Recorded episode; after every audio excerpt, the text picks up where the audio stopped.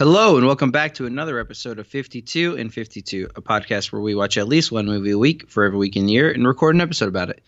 Today, we're finally talking about Dunkirk, a movie that's been out for a while that we just haven't really had time to talk about yet. Um, it's not even that we haven't had time; it's that we we both made strategical concession stand errors when we the first time we saw it, and it Yes. pushed back our timetable on being able to do the podcast. yeah, so we both actually saw the movie in 70 millimeter, but it turns out that there are no previews, and just random things happened where we both ended up a couple of minutes late and missed the beginning of the movie. And so, with all the other movies and podcasts that we've been putting out, we just had to make time to see Dunkirk for a second time so we could catch like the Whole thing. stuff we missed. Yeah, I, I I told you that I missed like two minutes, but I was Yeah. actually wrong. I probably missed about as much as you did too. It's just whoever, like the person I was with, one of the people I was with when I got back to the to the um into the theater after I'd been getting concessions was like, oh, you didn't miss anything really, just like a minute.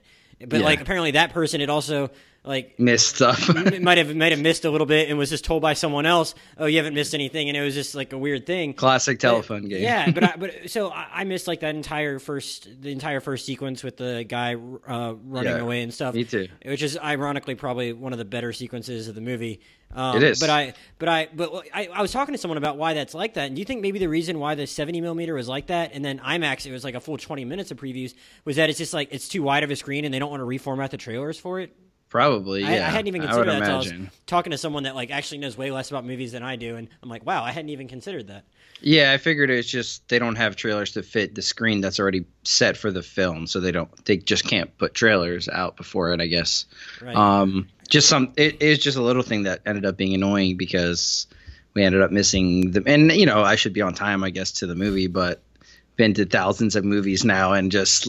uh, No, but I'm like very strategic about it. As you are, I think you were kind of are at this point too, where I'll Yeah. I'll like make sure I go get my icy and my popcorn around like the point where you're eight to ten minutes into the trailers, so that way sure. I don't like have all my. I- I'm not just sitting there with 20 minutes of trailers to go, and I'll be halfway through my my concessions before the movie even starts. It's like a, For sure. It's a very well thought out process on my part at this point that I really have down to a science. And the Dunkirk 70 millimeter showing just kind of screwed with it. So both of us like had to find time to make it again before we could actually talk about it knowledgeably. Yeah. Um, and I, I guess if you don't know Dunkirk, it's the new war movie from Christopher Nolan. Uh, Christopher Nolan is pretty. I, I, I guess I mean he's pretty popular, but I feel like a lot of, at least like critical people, don't necessarily like him. Um, they find him kind of like corny and overbearing, and don't like his writing. Um, I'd say there's a fair segment that do espouse such views. Uh, I, I do not uh, subscribe to that view. I really like Christopher Nolan. I'll cape for him any day. Um, I don't know, Josh. I think you like Nolan too, for the most part, right?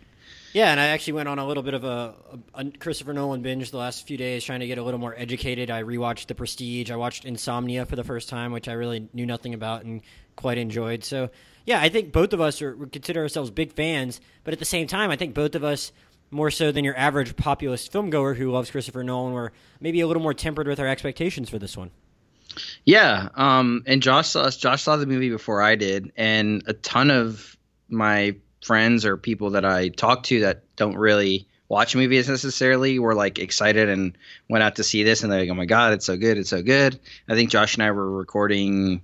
Uh, maybe like the girls trip podcast or something. I was like, like beforehand, I was like, so like you saw it, was it like as good as everyone says? And he was like, ah, uh, Well, I tried to be. I tried to be very vague, and I, I, I bet if you, I mean, I, you probably didn't want to take the wouldn't want to take the time to scroll through our text messages, but I, I, I gave you like a very cryptic text message trying Yeah, not yeah, to yeah. spoil it, and I think you probably could have figured out exactly what I was talking about when I was because the way I talked about this movie is that it tries to tell a war movie story in a different way, and I respect that that did that, but in doing that, I think it certain it, it creates its own set of problems that with the by by using the same format that I do respect it trying, and I think what I meant by that was uh, it, it this movie is tries to really t- be, rely on visual storytelling and rely on setting a mood and uh, just making you feel things by what is on the screen as opposed to what the characters are saying on the screen and it really Characters. does yeah well that, and that's what I was saying so uh,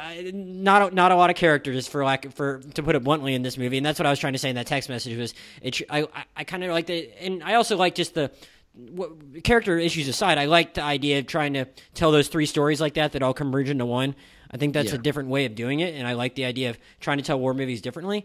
But by doing it all in the way he specifically did it, he uh, really sacrificed a lot of the character parts of the story. And I don't want to say there's not a way to make this to have made this a better movie. And I did like it to a certain extent, but I think there's a way to have made this a lot better without even really trying with the while still not even trying with the characters like he did. But I think it might have lacked in some other areas. But uh, and just so we'll say, like, I mean, probably anyone listening saw it, but I mean, th- it focuses specifically on the Dunkirk evacuation on the sh- shores of France uh, during World War II, where a bunch of British soldiers got stranded on a beach and were kind of under attack by a bunch of Germans, and you had to get them out of there. Uh, so I'm, I'm guessing you. I, I mean, you didn't like immediately shit on this movie at any point after seeing it, but you said it was one of the least rewatchable Nolan films. I remember seeing you tweet that. So were you totally down on this, or are you kind of mixed, or what are you feeling? No, I like I, I like the movie. It's a good movie. Uh, it it's just strange because I think if you watch this movie and then like if you if you know movies and you watch this movie, I don't think you would guess that this was a Christopher Nolan movie, right? And I think that's a good thing and a bad thing because uh, while I like Christopher Nolan, I can definitely see like the criticism of uh, what people have to say about him in terms of like being corny, especially with like Interstellar, and he thinks he's like super smart, and and I get that, but I, I don't think that end of that movie, it's like love is the key to life. yeah, that that is kind of lame, but that doesn't take away from the other two hour and twenty minutes of Interstellar that are pretty pretty good. Yeah. Um, eh, this movie is just so stripped down from like anything that like typically is in like a movie with like characters and plot and all that. And then Josh said it's like vis- visual storytelling, and I think that what they tried to do, they did. I think the visual storytelling was amazing. I think you we both saw it in like IMAX or 70 millimeter, and it looked amazing. Scenes were amazing. The score was amazing. There was like sort of like this sense of like impending doom for like all of these scenes, and not there's not a lot happens in terms of like you don't there's not like a bad thing that happens every time you think a bad thing is going to happen but i think that's sort of what they're going for is like sort of for you to be all nervous and then sort of get into this zone of where you're like wow like this is sort of what war is like um, with you know we could die at any time. Like we're in this terrible situation. We're stranded on this island with like no way out kind of thing. Except like And no, just- except like no one dies. well uh i mean a lot of people die Uh, you don't really see that many deaths, though. But- I mean, I will talk about the PG 13ness of it at some point, but I'm just saying, no, no one that you actually know besides the little the kid on the boat dies. You know, Sure, but at the same time, like you're, I, I I hear what you're saying, but there's like people all around them dying, and it's sort of trying to like give context for like So I This- so what I will say is that I get you're you're right. Like you, I, I agree with the, the mood that it sets and the way the score does. You're right about that impending sense of doom that it conveys, and I think there's a way to still like make you really really even more invested than this movie did without developing better characters. But I think part of the thing with the war movie is that you're putting it's the, the audience is getting really engaged because you're putting people that they care about in harm's way but if you don't really give them a whole lot of reason to care about any one person i think there's only so strong of an emotional connection you can have I agree, but at the same time, I guess playing devil's advocate, like if you're making a movie like this about a true story and there's not really like war hero person, then are you you're sort of taking liberty to just like sort of create someone out of thin air to sort of like be a hero, right? Which sort of at the same time isn't necessarily the best thing. I'm not saying you have to make any of them a hero, but if you have better, oh, that's it. Here's the thing: is that I don't want, I don't, I also at the same time don't want them to turn it into like total stock characters. For Like, I- sure. I, did you, I don't. Did you listen to the Pop Culture Happy Hour podcast about it? Um, I think I did. Yeah. I, Linda Holmes went on a pretty fun, ra- funny rant about how you know all war movies they have the they have the one kid that just looks like way too young, and they have and who, who eventually has one heroic moment. They have the other kid who uh, who has a girl back home, and then you know he's going to die because he has a girl back home, and then you have the leader that gets killed off because that means then someone else is going to have to step up, and then that guy that has to step up is going to be the hero. Like you can definitely think of like all these tropes, and you definitely Yeah. don't want the movie to fall into that. And I'm not in like in my like review that I put on Letterboxd. I think I gave it like three and a half or four stars because I don't want to ding it for a lack of character development like we might for other movies because it, that was so consciously a choice. It's not like Yes. it's not like the movie like set out to like have all these well-rounded characters and like totally failed. It's exactly what he wanted to do, so it's not like he did something completely wrong. Is so I don't slam him for that. I think it's more of a matter of personal preference. There are these other people that went there who are just like, oh my god, best Christopher Nolan movie ever. That movie was amazing, and it, they they just might not They're be wrong, the well. flat out. It's fine. okay, well that's fine, but like it, it's in their subjective view though. That's fine if they think that because they might just be someone that doesn't really they don't need character driven movies to really move them and. I, I, I, I just not I, I don't happen to be that kind of moviegoer, so I of course am just going to have a different opinion. But if he's making the movie for those people, he I guess he made the movie he wanted to make. You know? I actually I, I don't really think the two movies themselves uh, are very c- comparable, but it sort of reminded me of watching The Revenant a little bit with like how critically acclaimed it was and then like I watched The Revenant and I was just like okay, like visually it's great, like that's crazy that they did all this stuff, but at the same time like there just wasn't it just didn't do it for me. Well, I, I think it, the Revenant did it more for me than it did for you. I, I agree with what you're saying about how it everything every everything other than like everything around it like was so good.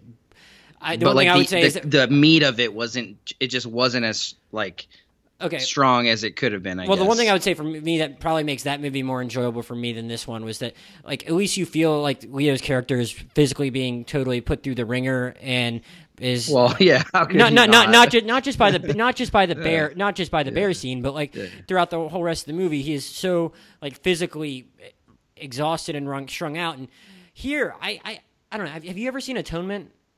yeah, So that that that that that you you know that one scene in Atonement that's Dunkirk like that's where the James Yeah. McAvoy character Yeah, is yeah. out at and I thought that uh, they have a legend like a really well well um, highly regarded tracking shot of like the scene on Dunkirk where it's just like totally crowded and that movie gets kind of trippy too um, Yeah. with how those guys are all suffering and I thought that movie conveyed the suffering at Dunkirk a little better than it does here and th- that way even if you aren't totally getting to know all these characters, at least if you're conveying just how freaking miserable it is there, then you're feeling a little more moved at the same time when they're ultimately when they ultimately triumph. Because here, it's weird. It doesn't even look like it's that crowded. Like they're talking about how like 400,000 people are on this beach, and it's like there's like maybe 20 or 30 lines of like 100 dudes.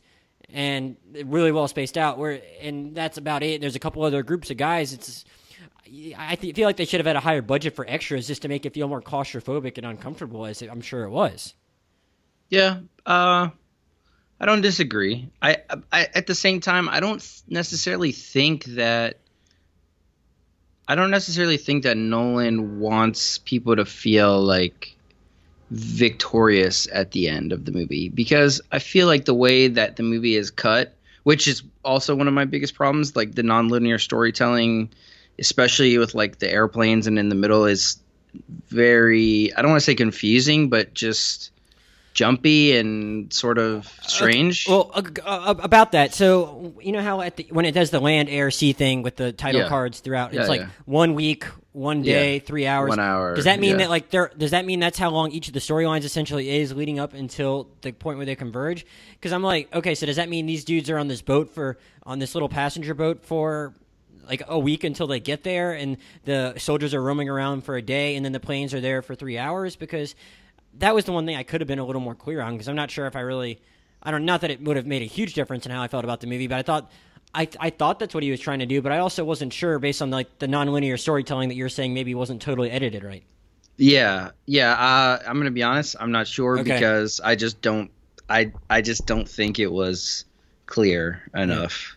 I think it was. I, I think they knew what they were doing, but I don't necessarily. I think something was lost in translation there. Right. Um, but going back to what I was saying is, I, I don't necessarily think Nolan at the end of this movie wants you to be like, "Yay, vic- victory!" and and all that, and and I think that's conveyed with how the soldiers are all sort of like depressed and like kind of fucked up on the train, and then like all these people are like super happy for them, but at the same time, it's just sort of like And they're like, "Oh, what did we do?" They're like, "We just survived." Yeah, that's- that's like- the so thing, They're, they're, they're they're not.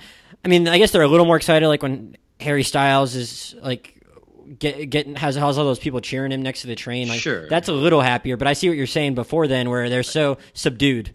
I, yeah, I think Nolan is sort of just trying to convey like all this bad shit happened, and then people are like, "Yay!" But but it, it Uh, if you're there, like and you're experiencing it, it doesn't feel like that, and you can't feel like happy and yay just because you're like alive and it's sort of hard to to sort of move past like this agony that you were a part of and seeing people die and this sense of like dread that you had like every second like as a soldier. But at the same time i don't like i don't know i wasn't i've never been a soldier i've never been in that position so it's sort of hard to relate at the same time when you don't have like a main character to sort of bridge between what the director wants and and the audience i think yeah so well then let's talk about that then because i mean we both agree not movie doesn't really have characters for the most part um Yeah. but mark rylance was probably the best I actually like as much as I'm like always going to hold a grudge against him for just being in Bridge of Spies and beating Sly and for the best actor. Like I actually I actually thought he might have been like the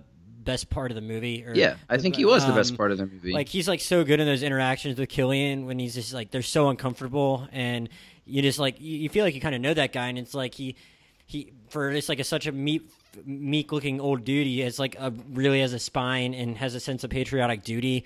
Without having that many lines i think you really do have a good sense of who that guy is. And without pushing into super Christopher Nolan territory of like super corny guy that's captain of the ship that wants to save people kind of thing. right Like so no, go ahead no, I was just saying he's he he plays that role well, and Nolan. I, I, I think it's interesting, right? Because since there isn't that much actual like dialogue back and forth and like message from characters verbally, then Nolan can't like sort of fuck up in the ways that people say he, he fucks up with writing, right? So it's it, it's interesting contrast there. But yeah, the thing is, like I'm saying, they made a good character with that guy with not a ton of dialogue, and Yeah. I, so I don't understand why they couldn't have done it with one of the soldiers, um, one one of the soldiers on the ground, because. I, I, I honestly couldn't tell you like who any like I throughout the entire movie I probably couldn't identify which one of them was another one besides Harry Styles just because I know he's Harry Styles and See, it's like I don't even and- know what Harry Styles looks like, so I was Oh, okay. Well, I, I know what Harry Styles looks like, and all the other guys were just pacey looking, scrawny British guys, and like I, I could not tell one from the other. And I feel like if you can just single out one of them, and so, well, so you didn't even know Harry, you didn't even know it was Harry Styles at the end, like no. I mean, I knew who Harry Styles. Like, I knew he was in the movie, but I don't know which one it So, was. so you didn't even realize he was one of the two on the train at the end while you're watching it. Well, I, yeah, I mean, I knew that, but I, like, if you're like put me in the movie, I'm like, I don't, So, I I mean, don't like, give. I mean, I, I actually, so I, I mean, I thought he was pretty, actually, pretty solid as an acting. It's acting. It seemed like a kind of a stunt thing when you put a One Direction kid in a Sure. Christopher Nolan movie. Thought he was good, but like him or nor any of the other pasty-looking white British guys had enough to do. And it just what what they did with Rylance shows they didn't have to do that much to just make you connect with one of them, and they didn't Yeah. really make an effort there. And I feel like that part of the movie is just a lot more interesting if they do that. And I, and because I, I came into this podcast, we- I've just been I've just been kind of thinking about this right now and how yeah they really did do that pretty well with Rylance, and I, I didn't want to make all these suggestions that would have turned it into a two hour two and a half hour war movie because that was Yeah. kind of- part of what I liked was that they came in under two hours and it, that makes it inherently different from other war movies, and I'm like well how do you make these characters better without turning it into that, and I think. Just what they did with Rylance shows it wouldn't have made it too long if they had just altered things a little bit, you know. Well, yeah, I think I think part of it goes to the nonlinear storytelling, and I think part of it goes to like Tom Hardy's character, right? Like he's he's fine, he's good. You sort of like understand what he's doing, and then at the end they have this total like Christopher Nolan moment with him, which sort of seems out of place in the movie. Um, but I I don't know. It, it's it's weird because they they sort of try to be subdued with Tom Hardy's character too on the plane, and then right at the end they sort of try to like give you way more than they did the rest of the movie, and I'm not sure that worked either.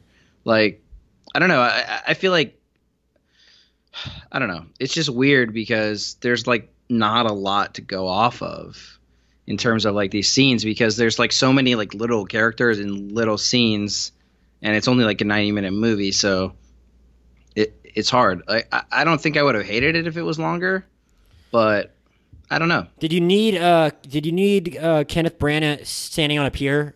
They went they went to him For him 20 on- minutes, yeah, for sure.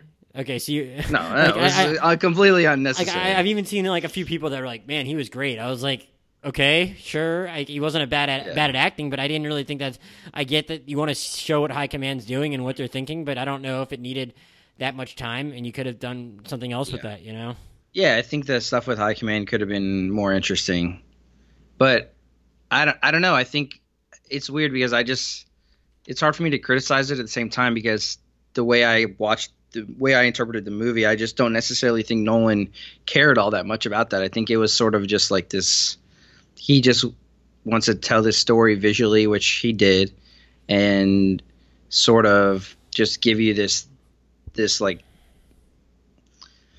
I don't know, man. No, just, I know. I understand it. I mean, I think we're pretty well in agreement on this. It's just you don't want to kill them for something that was never for not doing something that was clearly not their Yeah. intention. You know? Yeah, yeah, for sure. And and he's trying to like give this like intimate experience of like it's quiet and there's gunshots and you have to run away and then you have to hide and you're trapped and you're drowning and like I thought the the the scene with the submarine like it was super like obvious what was going to happen. Um, but I thought it was really cool to watch. That yeah, just So the, the- the way to- as it was shooting through the water right before it's Yeah. hit. Like that's that's a Yeah, cool and then thing. They're don't drowning and he has to find the light and find the door. Like I don't know. So that was cool, and like I said, that we I, I mentioned it earlier that that first scene was also pretty cool too. I mean, I don't the actual gunfight in the planes. I didn't feel like that was something I hadn't seen before. Exactly. I mean, it was fine. But it was- it, was, it, was, it looked cool on the screen, obviously. Yeah, on like 70 millimeter when it's just like this huge ocean and this small little sh- this plane like Yeah, and, and it was even cool on IMAX. It was I, I saw both 70 millimeter and IMAX, and I probably liked the IMAX experience a little more. But uh, like both ways, it looked really cool. But uh, that opening scene was still actually really good. The one that neither of us saw the first time, like Yeah. that was like actually really cool and intense, and didn't feel like anything else. The rest and of the gave movie. actually gave a lot of context too. yeah, like just like about just what that what it told you what they were facing aside f- in a different way from just uh, having bombs dropped on the beach, which is cool to watch, but it was Yeah. just a different type of intensity, and I thought brought a different feeling to that scene than just about any had the rest of the movie. So I. I I definitely missed out the first time and had no idea of, of what that even was because no one told me that I didn't see that. Yeah. Um. So I like I don't know that I, that that scene just like actually felt super intense and in a way that I don't know if I necessarily did. Like while those plane scenes were cool to look at, I, I didn't. It, they weren't making my heart beat like that scene was. Yeah, uh, I I agree. I agree. Um, so you, I I think I would say like, yeah, like if you, it's it's a good movie to watch. Like it's 90 minutes long, basically. Um, it's it's not like a hard movie to sit through. Yeah. Um, but like like like we you mentioned earlier, I, I think that it's probably the least rewatchable Nolan movie. Do you have any thoughts on that? I pro- yeah, I probably agree. I mean, I I wasn't at like you. You kind of sounded like I think.